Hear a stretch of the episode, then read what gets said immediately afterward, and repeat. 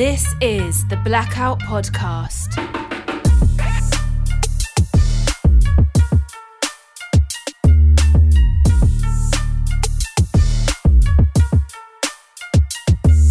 Hello and welcome to the Blackout Podcast, where I get to talk to amazing people that do amazing things. And today I have Abigail Lower. Thank you so much for coming on the Blackout Podcast. You're welcome. So, um, let's start with how did you get into making your art? Like, how did it start for you? Um, it started probably at the age of three when I was actually homeschooled. So it meant I got to spend a lot of time doing whatever I wanted to do. And that ended up being sitting at the kitchen table, drawing for eight hours a day, quite often. And I did that. I probably put in a thousand hours by the time I was 15. Wow. So um, from three until 15, I was literally beavering away, drawing nonstop. But I never had any, my parents were artists, but I never had any uh, art lessons, like formal art training. Mm. So I would definitely be an advocate for practice. Just put in those thousand hours. Yeah. So, like, your parents, is it artists? Did it paint, draw?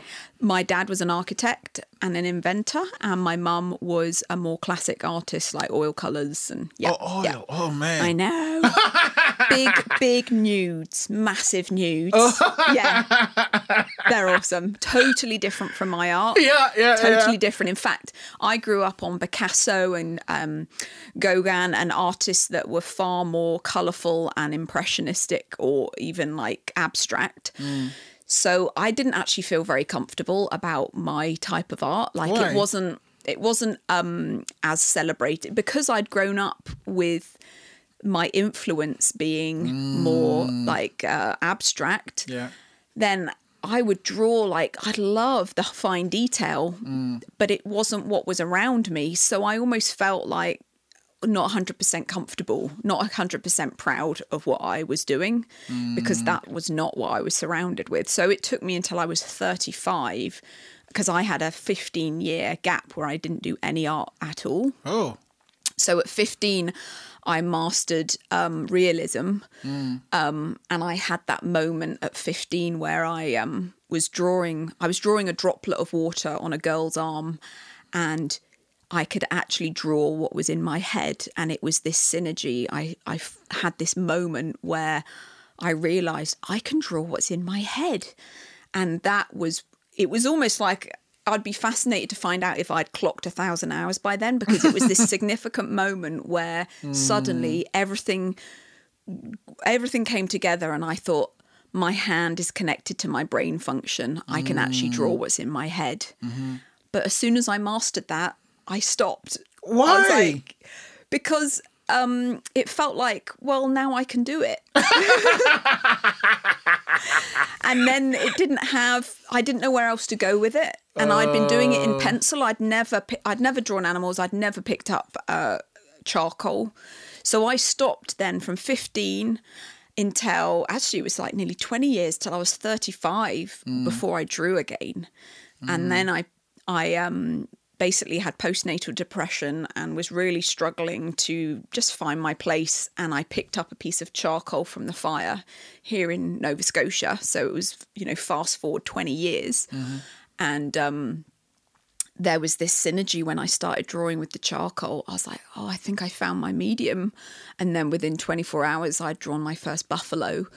And I was like, oh, I think I found my subject matter. And I realized at that point, the missing element when I was younger is I hadn't found my medium and I hadn't found my subject matter. And that was a really crucial part of feeling energized to do it, mm. which is probably why I stopped mm. because I hadn't found those two things.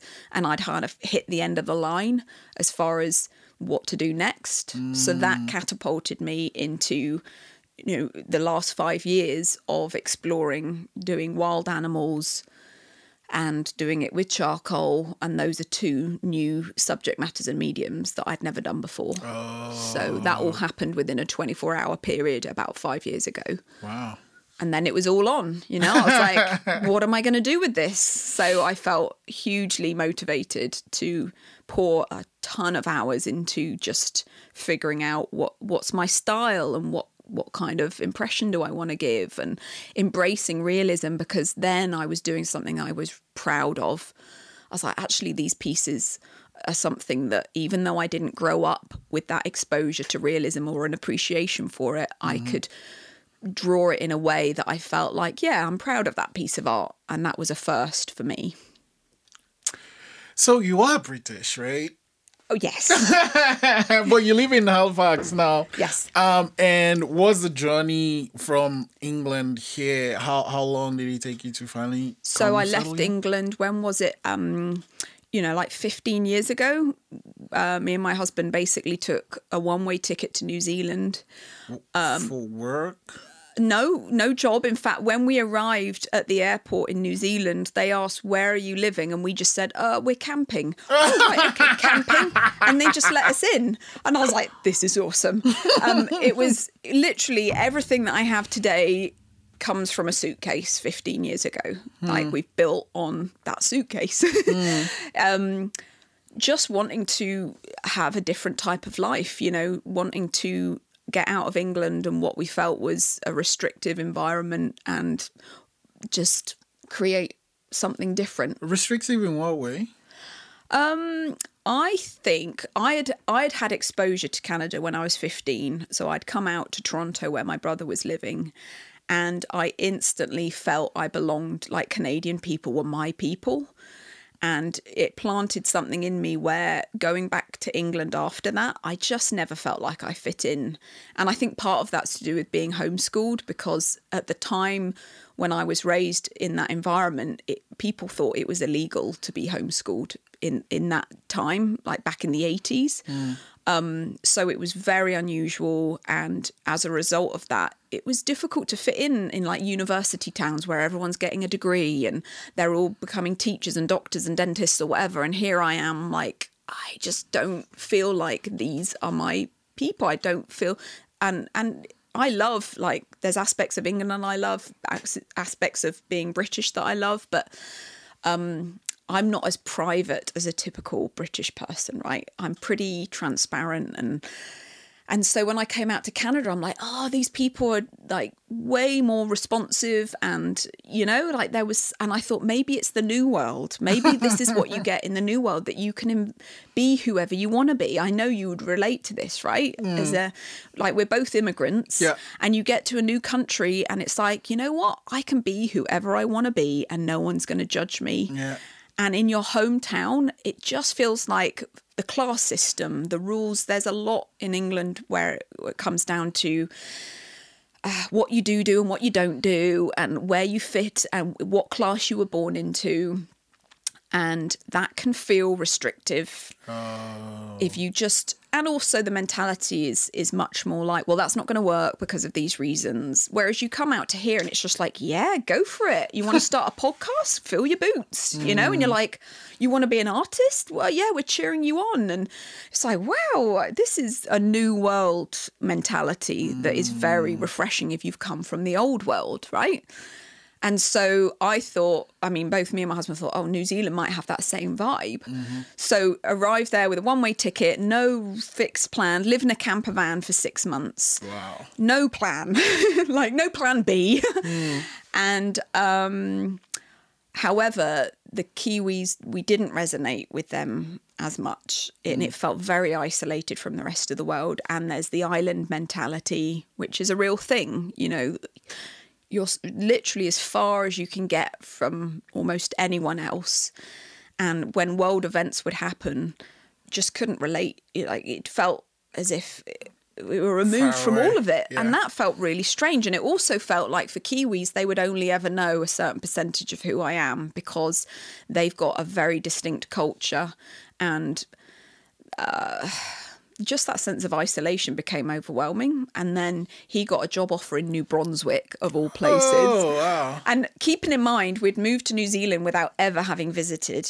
And then we thought, well, we've got nothing to lose. Let's move to New Brunswick, having never visited ever. It, it, it, you know, it's very small. It's like 5,000 people, and it was a bit of a shock. Oh, wow. But it was very, um, it was really lovely to be back in Canadian soil and actually a beautiful community there. So, uh, and uh, that's really where we felt like okay we've got the right country but st stephen wasn't it was a bit too rural for us and then five years later um, we came to nova scotia and that was the this is home you know these are like my people this is my place. Mm. And so that's been a journey of what you know 14 years. Yeah. fast forward it takes a long time like when again moved to new brunswick without having ever visited moved to halifax without ever visiting. And then i got tired of like man you you're starting community from from 0 mm-hmm. and i've got to create something out of nothing which you know, if you've done that a few times, it gets kind of tiring. So this was the end of the line. Like- and especially by that time, I had three kids Oh, uh, so one you- in New Zealand, one in New Brunswick, one in Nova Scotia. and then I got postnatal depression when you were with my third here. oh, okay. And um, because it was just too much change. And even what I realized is even good change is hard. So even though the change was positive, it still takes a toll. Like there's still a price tag to that, which I definitely felt. Um, you know, renovating another house and starting a community from square from scratch. You know, was really really challenging because often for me, like being at home with the kids, he gets to go off and have eight hours a day taking care of a job. Meanwhile, I've got to invent myself all over again and invent a life for the kids and create a community and create a home. So hmm. the art was a really, really positive direction for me because it was this life giving outlet that I could do from home while still having little kids. Mm-hmm. And it was a very creative experience to just be able to pour myself into that. It was good for my mental health, helped me get off antidepressants and, you know, really start to value um, the artistic realm is just so helpful for mm-hmm. mental health. It's just a really, really important part of the puzzle for a lot of people. Mm-hmm. And for other people, it's like sports or writing. That's all creative, but it's, I realized that I hadn't given it the time, you know, those 15, 20 years where I wasn't doing it were detrimental, that I wasn't being creative and that I should, I need creativity in my life. So this is something that you're just gonna keep doing because it's essential to you now. what I've come to realize is that I always need to be creating in some form or another. So whether it's interior design, so I run Airbnbs now and I do the interior design for that, and then I'll put my art in there, and you know, um, running a business is creative. So I actually, in the last few years, have got a lot of creative energy from running that business, hmm. and it's also given me that dignity to be able to have a job because I spent twelve years uh, well, I did a 12 year shift of raising kids. Mm-hmm. And when my son finally went into school, that's the first five hours I'd had alone in 12 years, Wow. apart from sleeping. but it was a bit of a shock. That was a year and a half ago. Yeah. And at that point, I thought, right, I got to get my shit together and figure out what I want to do because I've just done a 12 year shift and it was kind of everything was mapped out during that time. Mm-hmm.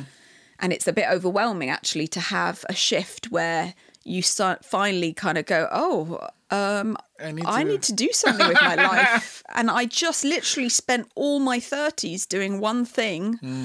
And there's absolutely no point getting stuck into projects when you've got toddlers crawling everywhere and, you know, drawing on my artwork or whatever. oh, yeah, there's all sorts in here. I have, that's why I have to cover it up with black because the kids come and scribble stuff, write me notes and things. How old Yeah. are they now, your kids? So I've got a 13 year old, a 10 year old, and a seven year old. Okay. So they're still pretty youngish. You know, Yeah. I'm still kind of in the thick of it. I've got four kids tearing around my house right now because uh, always kids coming and going. And so there's a huge chunk of my life that's just like trying to corral these kids and, you know, Well, with the experience of being like their mom for this time, does it get easier over time or? Uh, it just changes. Okay. It, it, no, I am kind of thinking, oh, I might enjoy them being teenagers. This is looking promising. but um, there's other things that you have to handle, and you realise they start challenging you in different ways, like verbally, like questioning your parenting and. You know, it just starts getting very, uh, wow, they observe you. It's like my life is a show that they're watching Oh, that they're having to be part of whether they like it or not and they start picking up on stuff and then you realize I'm being watched because now they're at a point where they can make observations about me. Yeah. I'm like, oh, yeah. uh, totally different type of challenge. yeah, you know? that's true. Wow. and they articulate it and they're very observant about my behaviors and Mm. i realize wow shit i've got to make sure I, i'm at least trying to deal with my own junk because they're not missing a beat they see it all so Mm. Yeah. if you like that kind of stuff yeah, yeah. Well, that's something, you know, I don't have kids, so that's something you don't even realize, right? But No. seeing now, it's like, yeah, I can see exactly what you're saying. But like, okay, so you you started the charcoal thing five years ago, and it's like usually wild animals. Do you kind of what's the process of making one? Like, what's the process of making this guy here?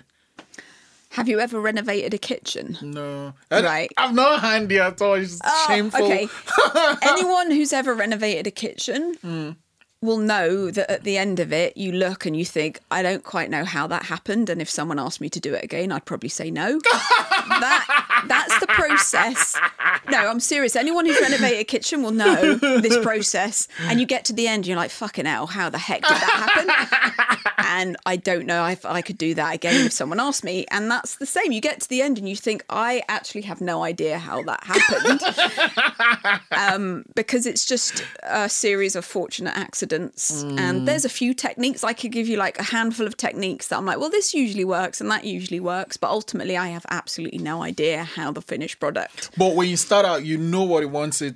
You know I've got an idea, like, oh yeah, I want to draw a tiger um, roaring, and I have a concept in mind, which Mm. usually changes throughout the process. But basically, um, I apply the techniques that I know, and I'm always asking myself, like, where's the light coming from? Because that will affect every aspect of the the you know the the ah. shading and all of that. So where's the light coming from? And I also tell myself you're drawing a shape. Don't think tiger, think shape because your mind can take over. So I often do my art upside down. Yeah. Isn't that difficult? No, because that part of my mind that wants to dictate what this should look like is switched off. And then I'm drawing a shape and then I turn it round and I'm like, okay, this is heading in the right direction. So I'll often flip it from being upside down to the right way up because I'm trying to disconnect the parts of my brain that are trying to control the process. So, um, like with the tiger, what shapes do you look for? Like, what circles? I don't know. Well, if I was flipping this upside down, I'm going to be drawing this shape, but if it's the right way up, I might have way more kind of inclination about it's just there's you're more likely to dictate I just like the fact that when you flip it the other way it's it's more instinctive Okay. um you're kind like of it surrendering to the reduces, yeah, it reduces overthinking in a way. Right, exactly. so you're closing down that part of your brain that wants to overthink. Yeah. So I mean, so those techniques are important, and putting in a thousand hours. If you put a thousand hours into anything, you're going to get something as a result. But ultimately, most people that then, like, I'll listen to someone who's uh, mastered music, and I'm like, how the fuck do they do that? um, because but they would probably be like, I don't actually kind of know. Like they put in their time, but there's a bit of magic in there as well where they don't actually know how it happened. so there's a mystery, yeah, yeah, even to myself. And I definitely look at my art sometimes. I'm like, I don't know how I did that. Like, Oh, no they idea. look great. Thank yeah, they you. look great. I guess that's why I called you Abigail Wolf. Because Abigail Wolf, I love it. I much prefer that. Yeah, Cause uh, like there's a wolf on your um Instagram. yeah, yeah. I do like. I'm partial to wolves. There is Why? something.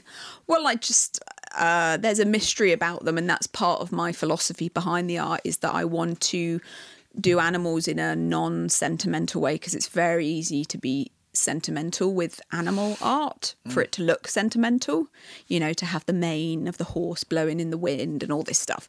So i wanted to do it like very contemporary very um, raw and unfiltered, and they're just looking directly at you for the most part. Most of them are just looking, and it's like they've come out of the shadows and then they're just going to disappear again, and you just get this little glimpse for a moment. And so with the wolves, I like capturing that because it's like they've come out from the gloom and they are just peeking at you and then and and really kind of the story behind it is we don't actually know much about these wild animals. We think that we do but they've got a whole other existence that we have no mm. understanding of. And i kind of want art at its best i think changes the atmosphere of a room. So good art you know you can go to ikea and get art or whatever but original art that's weird and quirky and different, it actually affects the atmosphere in a room. And so for me, the presence of either sometimes I do humans and a lot of the time I do animals, my kind of uh, goal is that they would alter the atmosphere of a room and bring a certain presence to that room, which is why I like the black because it's so intense and it's so brooding. And to me, black isn't a color, it's an atmosphere. Oh, oh, I'm, I'm gonna steal that one. Isn't it good? I'm gonna Put that steal on your one. t-shirt. Black isn't a colour; it's an It's an atmosphere. atmosphere, really? It's true. Because um, It's true. I- That's you why I wear black. I, yeah, I wear black a lot too. I don't know why. Anyway, no, but I love this. Psychedelics, which I'm really into, and paranormal, absolutely. Yeah. I'm all over that. um, it's paranormal. It's like ghosts and stuff, right? No, no, more. Well, uh, I don't know how you UFO sounds like a bit hokey, but you know, I love that concept. There's a show called Ancient Aliens. Do you know Oh this? Oh yes, baby, I love that shit. I- I'm I- all over that. Yeah, yeah, I love it too. Yeah. I, I, um, so I'm always recording it, and then when I have time, Just I just go on Netflix. It's there permanently. It's on Netflix now. Yeah, yeah. Okay, I didn't I know. love all the like Bob Lazar and uh, Commander Fraser. What Fra- is- Fravor, th- There's sorry. a there's a guy. He his name is he's, he has like a Greek name with weird hair. oh my gosh, is he the one on Ancient Aliens? Yeah, He's the got the, guy. most incredible. Like if a woman had that hair, she'd be like, oh, it's like, woo. Yeah, yeah. yeah. He's a I- he's a character. I don't know what he's called. he's like the main. Well, I don't know if he's the main guy, but he he's like He's like the face of Ancient Yeah, Aliens. yeah, yeah. He looks like he's been just slightly electrocuted. yes. That is He's the person I'm talking about. Anyway, but yeah, I love that. I cause I, I like black a lot. And when people say, why do I like black? I'm like, it, you know, it's it's pretty straightforward. Like it's unique to itself and like it's sucks in everything. That's why I like black. Cause Yeah. like whether wherever you put black, like whatever color you put black, like whatever other color you wear, black just sucks it in. Yeah. It That's because it's an atmosphere. yeah. So so that's I'm gonna steal that one. It's true. Black is not a color, it's an atmosphere. Yeah. so that's why, and charcoal is as black as black can get. So there's mm. no other kind of medium that I've worked with. Obviously, I could use black oil, but then it kind of reflects and it's got its own texture. Mm. But a dense matte black is so intense that to me, what it, it really conveys is what I want, which is an animal emerging out of the gloom, mm. out of the shadows to present themselves just for a fleeting moment and then they're gone and you don't own them. You've you've got no idea about their little subculture. Mm. And you know, just that awareness that we're not alone. There's a whole different set of beings walking around this earth that have their own way of living, and we have very little limited understanding of what their world looks like. We like to think that we know what's going on, but actually we don't. Which is the same with the paranormal stuff. Yeah. And the ancient um, cultures and all of that that I just find fascinating. Um oh yeah, how long would it take to make one? So it's like probably five to seven hours. Wow. Yeah. What you think? Do you go straight? Hmm? Like straight seven hours or do you take No, breaks? no, I'll do it for three or four hours and then make dinner and then try and be doing it while I'm making dinner and then burn the dinner. and- yeah, it's a shit show. so, um, um, yeah, Oh wait, and you draw kind of like on on boards, right? yeah. It, does it make this that weird sound when you when you Yes, and it's dirty, and the whole house gets dirty. and then I'll go out to the shops, and I've literally I look like a chimney sweep, and I'll have charcoal on my face, and I don't know why people are looking at me weird. Oh yeah, I've picked up my kids from play dates, and their mums are like, "Uh, have you checked out what you look like?" Because I'll have literally charcoal streaked across my face, and I look like a chimney sweep. So, yeah. wha- do you like create your own charcoal or do you no, no, I just buy it. It's Buy- compressed yeah. from Oh. It's compressed charcoal, so it's very dense. Oh, Yeah, yeah. Okay, And I use Conte, which is a white form of charcoal, which is for the fine hairs and Like fine that? detail. Yeah, yeah. Just little flicks, little. I like to have it kind of emerging from the shadows, but also a bit of backlight as well. So Mm. some things that are catching the light. That's kind of new, newer technique. So you're telling me, and and I, I I really don't believe this one though. When it, I think when it comes to drawing, like you can put you have to have it in you really, because like even if I try for one thousand hours, I'm not gonna be able to make this. Right. I don't think so, because like I try to draw. I, Yeah, I'm the same about music. Like, I'll look at a musician and go, and it's probably true that I've been dealt a certain set of cards. That's my biology. My parents were both artists. I'm going to have a disposition towards being, and I can either take that up or not. Mm-hmm. You still have to put the time in. I agree. That's unavoidable. Mm-hmm. But I think there's definitely certain talents like my kids now draw and they are kind of the best drawers in their class or whatever and so it's like okay that card has been dealt to them as well Yeah. but i think what i'm starting to realize as i hit like 41 mm. now is that I've got this set of cards and I feel a sense of responsibility to do something with them. I don't want to bury the talent, as people mm. say. And and what other cards are there? Like, what else do I have a responsibility to actually use and not overlook and ignore? Because I'm at that kind of midway point where I I've done this for 40 years. I I got to be 40 for I got 40 years of being young and now I get 40 years of like being old, which is whose idea was that? but anyway, I do there is this benchmark where I'm like, oh, god, what else? What else is there? You know, I feel like I need to take stock of the cards that I was dealt, what are you going to do with them? Mm. Are you, and are there hidden cards in the pack and you won't find out what they are until you press through? Mm. And so I'm also exploring that because I feel like with the art, I don't know where else it could go artistically, but um, what else is there? What other things that I wouldn't know that I'm good at until I start exploring? okay. Yeah. Talking of exploring things you're good at, how did you get into the Airbnb thing?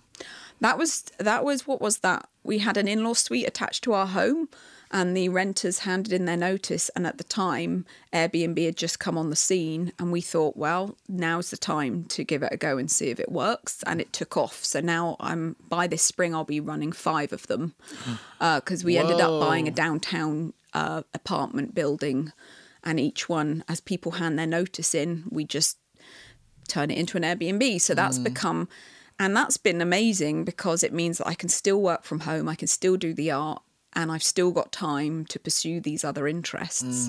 Um, it's just been incredible. So And yeah. is, do you notice that it's seasonal, especially with Halifax? well, Like- this winter I did six month rentals throughout the winter, and then I'll do six month Airbnb in the summer because that's the peak season. And winter is a lot quieter, but people are so desperate for rentals here. If you're renting, a, you know, we're renting out a fully furnished, all bills included, Wi-Fi, Netflix, and people are like, yeah, hell yeah. you can literally put whatever price you want on that, and people will go for it because they're so desperate oh, for okay, rentals. So okay. that's but now what I'm thinking is, okay, if I've got all winter, I've got six months every winter where all of those are on a six month rent. I've got time on my hands. Summers are mental because I've got, you know, all of these Airbnbs that I'm cleaning for, right? I'm- Yeah, it's nuts. But I'm looking at my winters going, I've got time and space here to be more creative and to look down whatever avenue I can think of to see what else am I going to do. Like, Um, what are some of the things you're thinking of doing? at first, I was like, do I write a book? Do I write a screenplay for a movie? Do I start a podcast? Which is why I approached you because I'm thinking about that. Um, so those are the kind of ideas that I've got ruminating. But I've got to overcome a lot of my own uh, inhibitions to pursue any of those. You know, like what what would be i guess why wouldn't you just go ahead and do it 'Cause- I'm not like you because you just don't. You're not afraid of failure. I know you're not afraid of failure. Yeah. I am, and I'm a terrible self critic, and uh, I just find. Um, taking risks like that really really difficult because i'm a perfectionist i would never f- say a piece of art's finished unless i think it's perfect. And that's my gold standard so right? you would never show like a process photo like would you ever Yeah, do like on my Instagram, I'll see like oh halfway through a piece because I'm confident that it's gonna be What exactly how I be. want by the end, and it is. But that's the way I operate. Like I'm not gonna put my name on anything that I don't think's like top quality, right? Yeah. So with the say if I started a podcast, I'm instantly kind of feeling like. What if I can't find people to interview? What if I'm not good at it? What if I run out of energy for it and enthusiasm? And I could just talk myself out of anything, but I do feel like life is pushing me in this direction where yeah you've got to just do this and and part of the process is me facing some of these fears of mine. but also when it comes to your art you've been doing it all of your life so Right. so it's obvious uh, there are obvious reasons why you can make this art like oh i can't make it Right. but all these other things you haven't really done any of them so it is okay to like not be this level good at those things Yes. Well, that's that's a really good way of looking at it. It's just I struggle to look at it that way. Okay. And um I I struggle to like believe that my enthusiasm for something will keep it going through the times where I feel like it's not working. if you're gonna write a book what would you write about Oh, I think it would be my story. Like I feel like I've got a story to tell in that I've been I've had to like for example coming off antidepressants I was on those for 5 years. And so a huge part I've also deconverted from Christianity which has also been a real deconvert? I've never heard- deconverted? Yeah oh it's so hip darling. Um so basically so you were like what catholic or? No, no. Um, I suppose you'd call it evangelical. I was brought up in a very religious environment, and uh, in the last like ten years, I've started to unravel from my faith. because I just there was too many holes in the story, and just too many, too many. You know what people say, like, "Oh, have you lost your faith?" And I would say, "No, I'm free from my faith because it was such a burden for me having a faith, and I mm. felt like."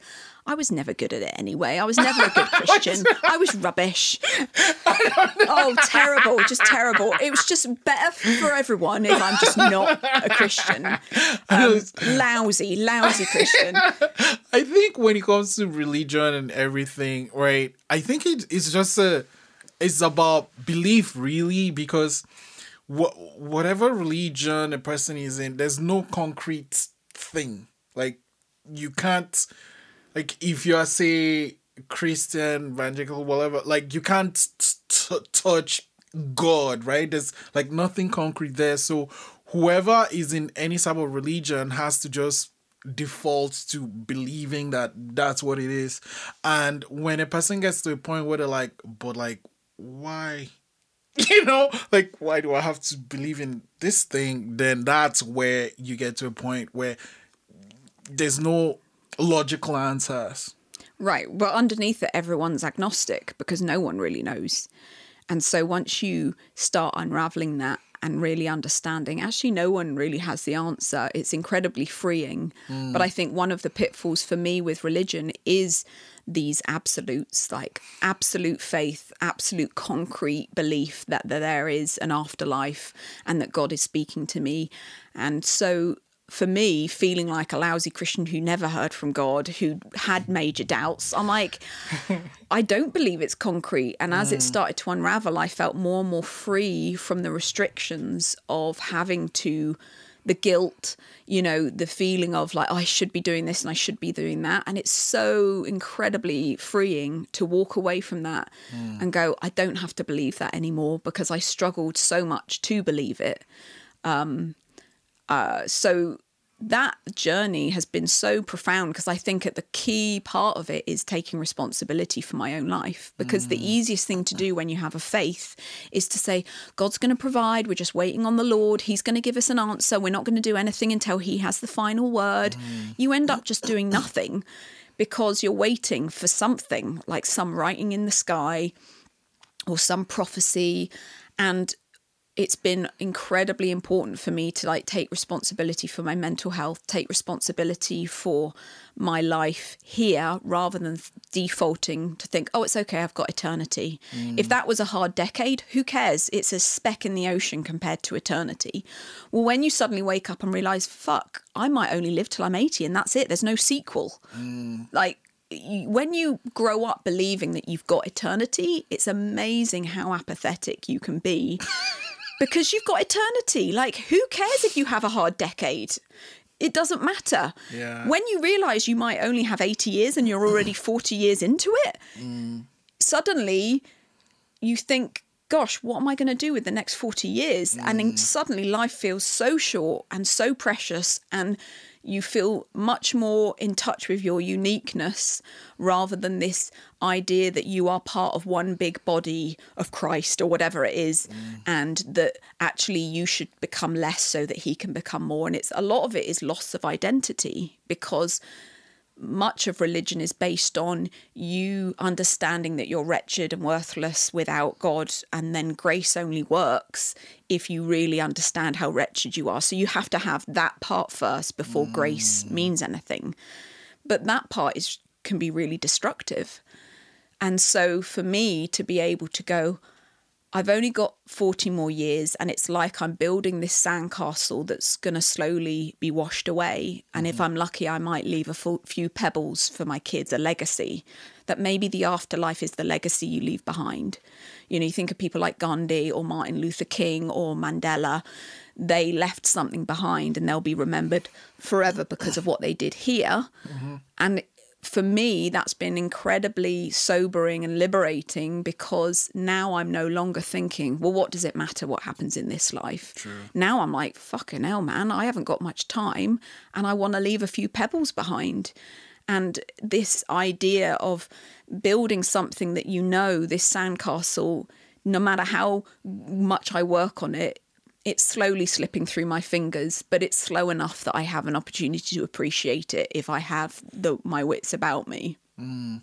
Um, that that idea that initially would have felt quite depressing because it's just like, well, that's a bit melancholy. Yeah. We lose our sense of urgency when we think we've got eternity. But when you realize you might only have X amount of years, all of a sudden, whatever you've got in your hands that's very slowly slipping through your fingers, you look at it in an entirely different way. And so for me, the key to all of that has been taking responsibility. Like everywhere I turn, it's like I've started going to the gym, started eating healthy, you know, the art thing, um, listening to podcasts because I want to learn. All of those things are as a result of me losing my faith. So it's actually been a very hopeful experience. Um, but you see, you just found another way to take care of the getting things perfect before you do it by saying, This is the time I have. So, in this time, I'm going to write a book or write a screenplay or start a podcast or whatever, too. Yeah. Well, it's pushing me in that direction. Right? The more I take responsibility for my life, the more I'm backed into a corner and I've got no choice. yeah, Fucking yeah. annoying. Because everything in me wants to wriggle out of this.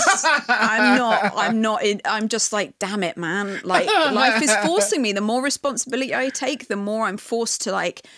You better leave some pebbles behind, and what are you going to leave? And just how are you going to live your life? Yeah. And it, it's it is a responsibility but that's the only way for me through mental health struggle is like that is the key to rehabilitate. If you if i didn't want to be on zoloft all my life what did i have to do? I have to that's the band-aid. That was the band-aid for me and it was very very useful for that period of time mm. when i didn't have the capacity to take responsibility. Little kids you know it's not going to happen.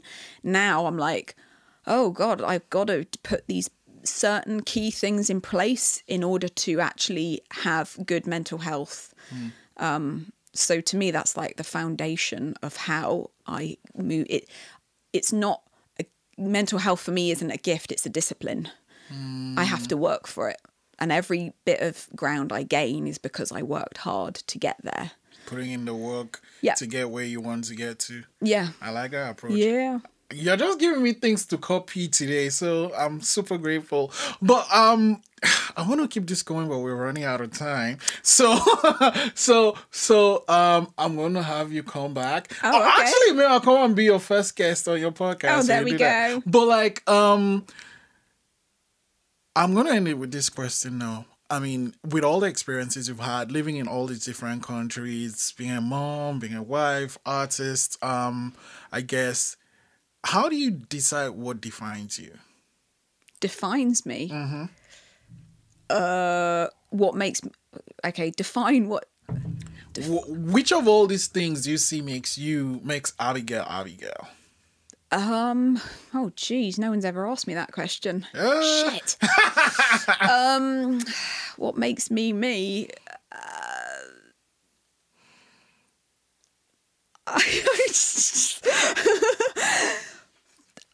I'm into weird shit, and I'm kind of quirky. Like, what makes me me is, uh, well, trying to be authentic and transparent about whatever I'm going through at that time. I would say, like, authenticity, vulnerability would be the core. Like, I'm getting my ass kicked daily by trying to live vulnerably and honestly. And that's like Brene Brown, who I love her quotes. That's about being in the arena. And I would say, you know, rather than sitting on the bleachers and watching the show, I'm getting my ass in the arena, getting it kicked. No idea whether I'm going to win or lose. And I guess what makes me me is is being vulnerable about that journey and just saying this isn't easy and I'm not saying my journey is easy but um I want to be uh, real about that process. I don't think that answered your question. you did, did it? actually. Oh really? Okay, there Yeah. we go. Thank you so much for coming on, Abigail. yeah, it's been great. Thanks so much.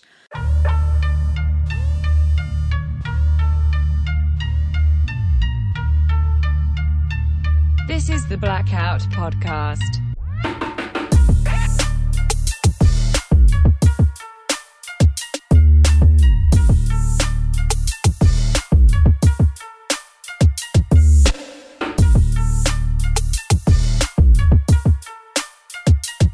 For listening.